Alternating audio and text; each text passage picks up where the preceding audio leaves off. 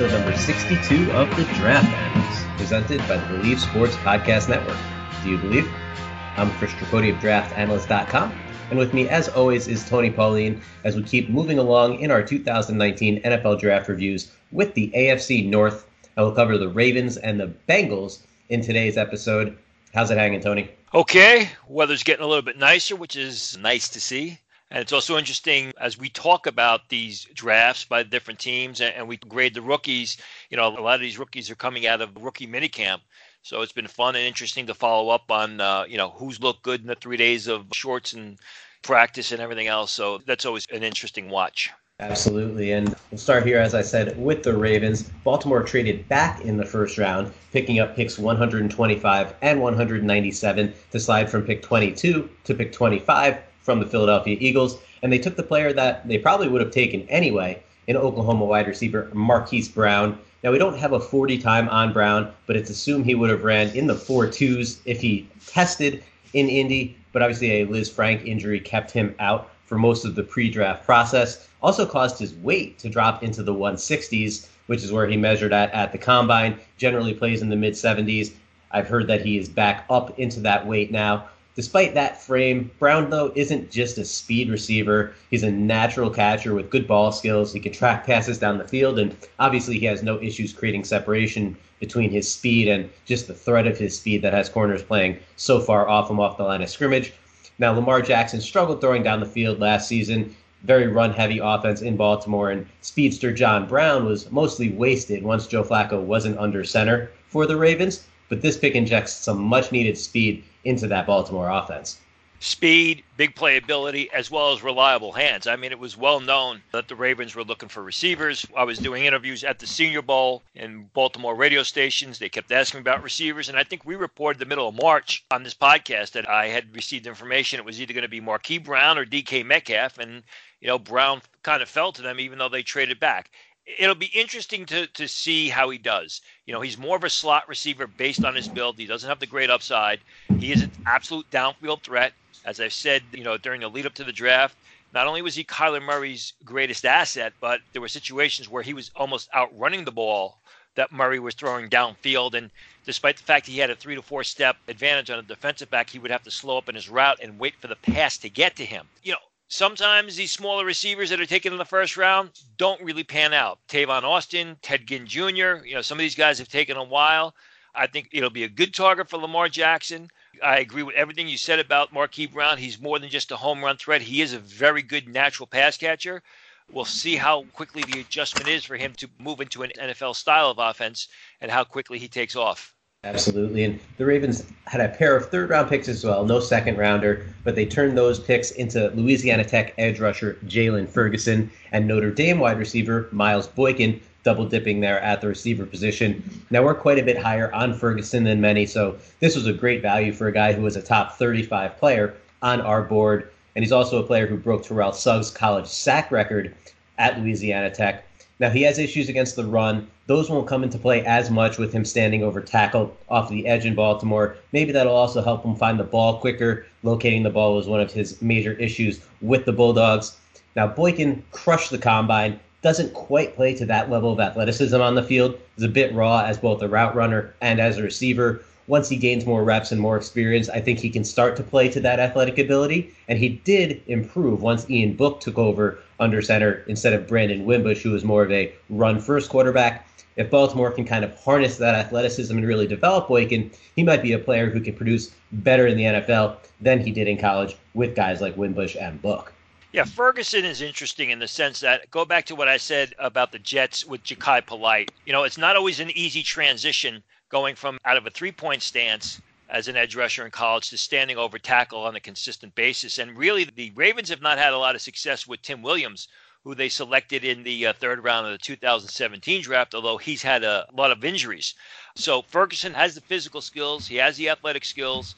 He's a monster pass rusher up the field. As you said, Ironic that the Ravens selected him because he broke all of Terrell Suggs' NCAA records as a pass rusher, as a sacker. He's got the skills. It's just a matter of how quickly can he get acquainted to, get accustomed to standing over tackle. I'm sure he's going to vie for playing time, if not a starting position, especially since kind of this is a make or break year for Williams.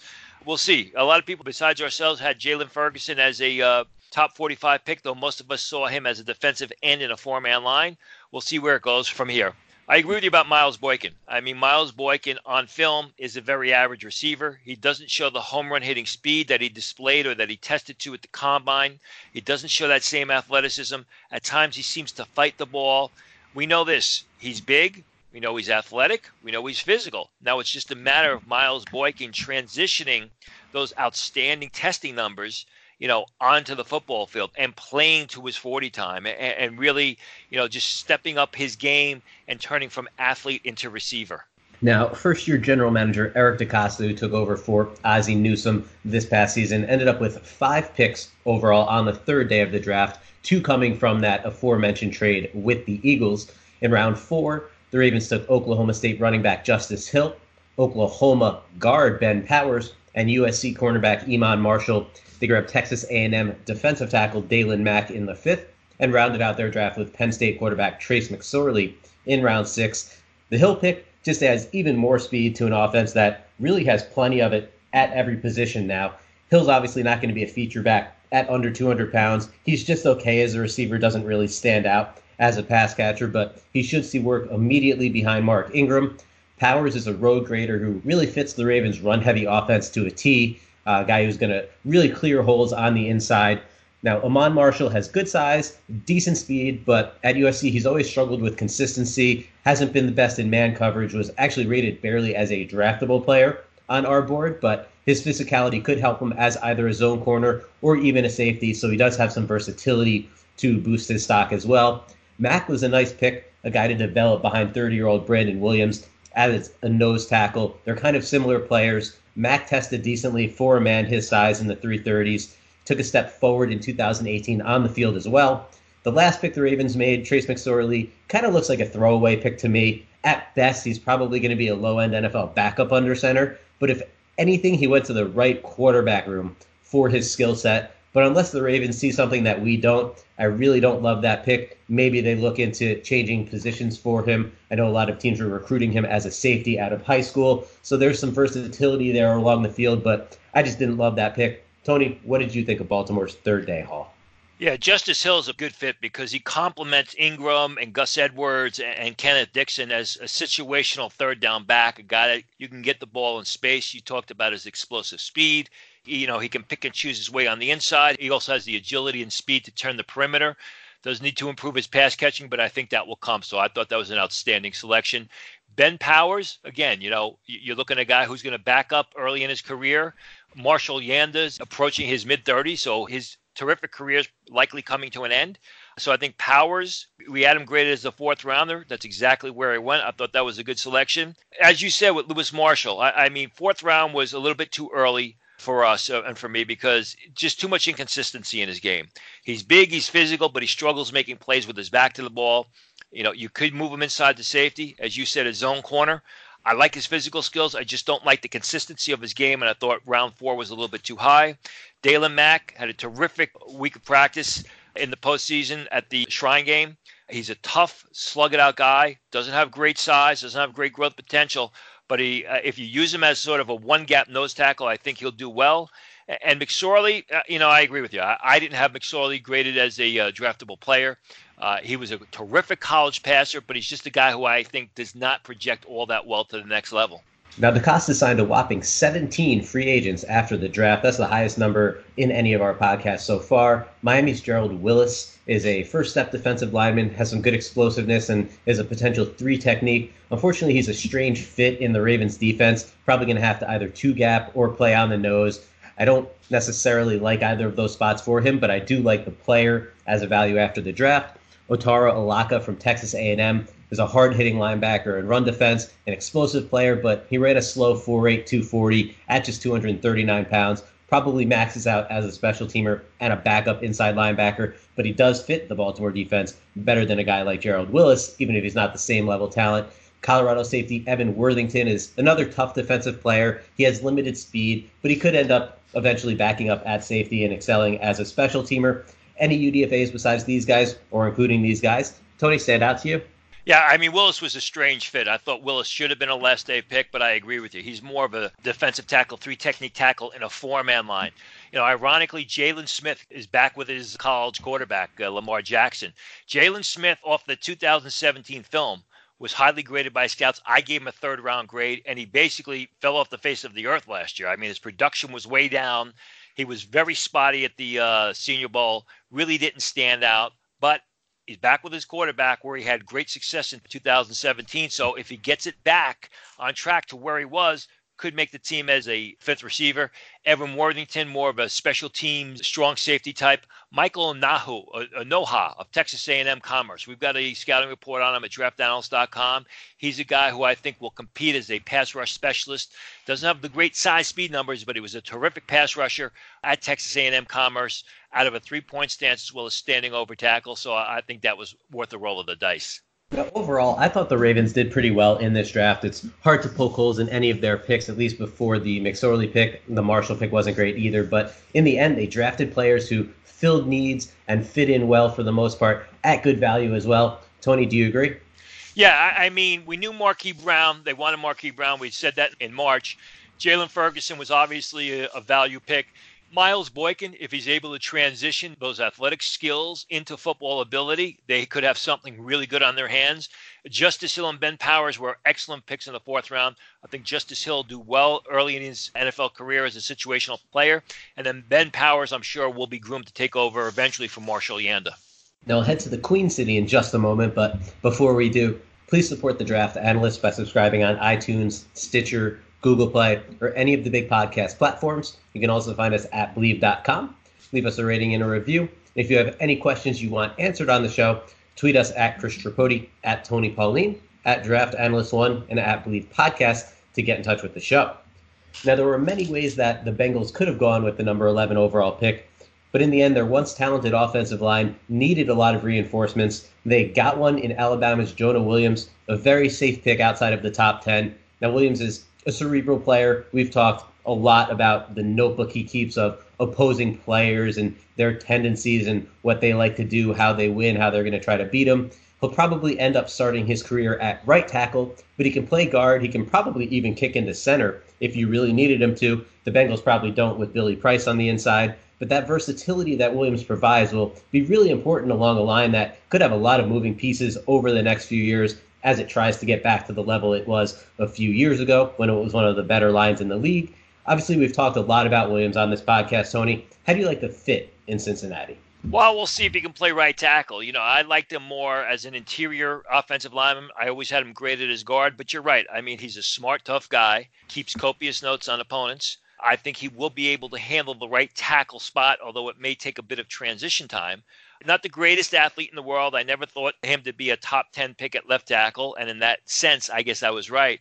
But I could understand why the Bengals went with him. He's a you know workman-like type of offensive lineman. You know what you're getting with him. Doesn't have the great upside, but comes with really minimal risk. And I think he immediately helps that Bengals uh, offensive line. Absolutely. And the Bengals surprised with their round two pick by taking Washington tight end Drew Sample then they grabbed North Carolina State linebacker Jermaine Pratt in the third round. Two guys that we saw up close and personal at the Senior Bowl. Neither pick was really great value, although Sample is a guy we like. He's more of a blocker than a receiver, but he's an above average athlete. He showed receiving chops in mobile, so maybe there's a little untapped upside there for him, and he can definitely be an NFL starter, even if it's a guy who's more relied on for his blocking than his pass catching. It's also tough to see the upside beyond where he was drafted. Maybe if he was a third round pick, you could say, oh, there's definitely upside beyond this. Seems like he was drafted at his ceiling, but either way, he should help the Bengals. Pratt is a coverage linebacker who struggled in coverage at the Senior Bowl. He did blaze a 4.57 at the combine, get sideline to sideline well, shows good discipline as a player, and obviously the Bengals believe more in his film in terms of his coverage ability than what he showed in Mobile. Yeah, I, I, mean, I agree with you on Sample. I mean, love him as a player, just don't love him as a second round pick. I thought he was more third, fourth rounder. We knew eventually they were going to go uh, tight end. I thought there were better athletes at the tight end position than Sample when they selected early in round two. But he's a three down guy. I mean, he, he ran faster than expected. had a good week of Senior Bowl practice. I mean, was very consistent at Washington. So, in that sense, you can't blame them because of what he brings to the table. Jermaine Pratt really comes off, you know, was not good during Senior Bowl week, was very nondescript throughout his senior season, but I think he's a terrific fit as a 4 3, either strong side linebacker or you can stick him on the inside. Has got a lot of skill, is a three down player, not only tested well at the combine, but he plays to those testing numbers. And he also adds a good degree of instinct and football intelligence. So it's just a matter of him pulling the whole package together and really getting back to where he was in 2017 where coming off that year, scouts graded him as a potential top 45 pick. A lot of upside, just has to be coached correctly. Now, Cincy had seven picks on the third day, including three in the fourth round, where they took Pratt's college teammate, North Carolina State quarterback Ryan Finley, they took Arizona State defensive tackle Renell Wren, and Ohio State guard Michael Jordan. They doubled up on running backs in round six with Trayveon Williams out of Texas A&M and Rodney Anderson out of Oklahoma. Sandwiched between those two backs was Auburn linebacker Deshaun Davis. And in the seventh round, they went with South Dakota cornerback Jordan Brown. Finley was an interesting pick to me. I'm of the opinion that he's a guy who's going to be a high end NFL backup, potential spot starter. Not sure he has a ton of upside beyond that. But Andy Dalton is on somewhat shaky ground in Cincinnati, has always kind of been a guy who's the sum of his parts in terms of having healthy receivers to throw to, not the kind of guy that's going to carry an offense or elevate the players around him. So it's not crazy to think that if things go wrong in Cincinnati this season, Finley may get a chance to play and possibly convince the Bengals that he can be their guy moving forward.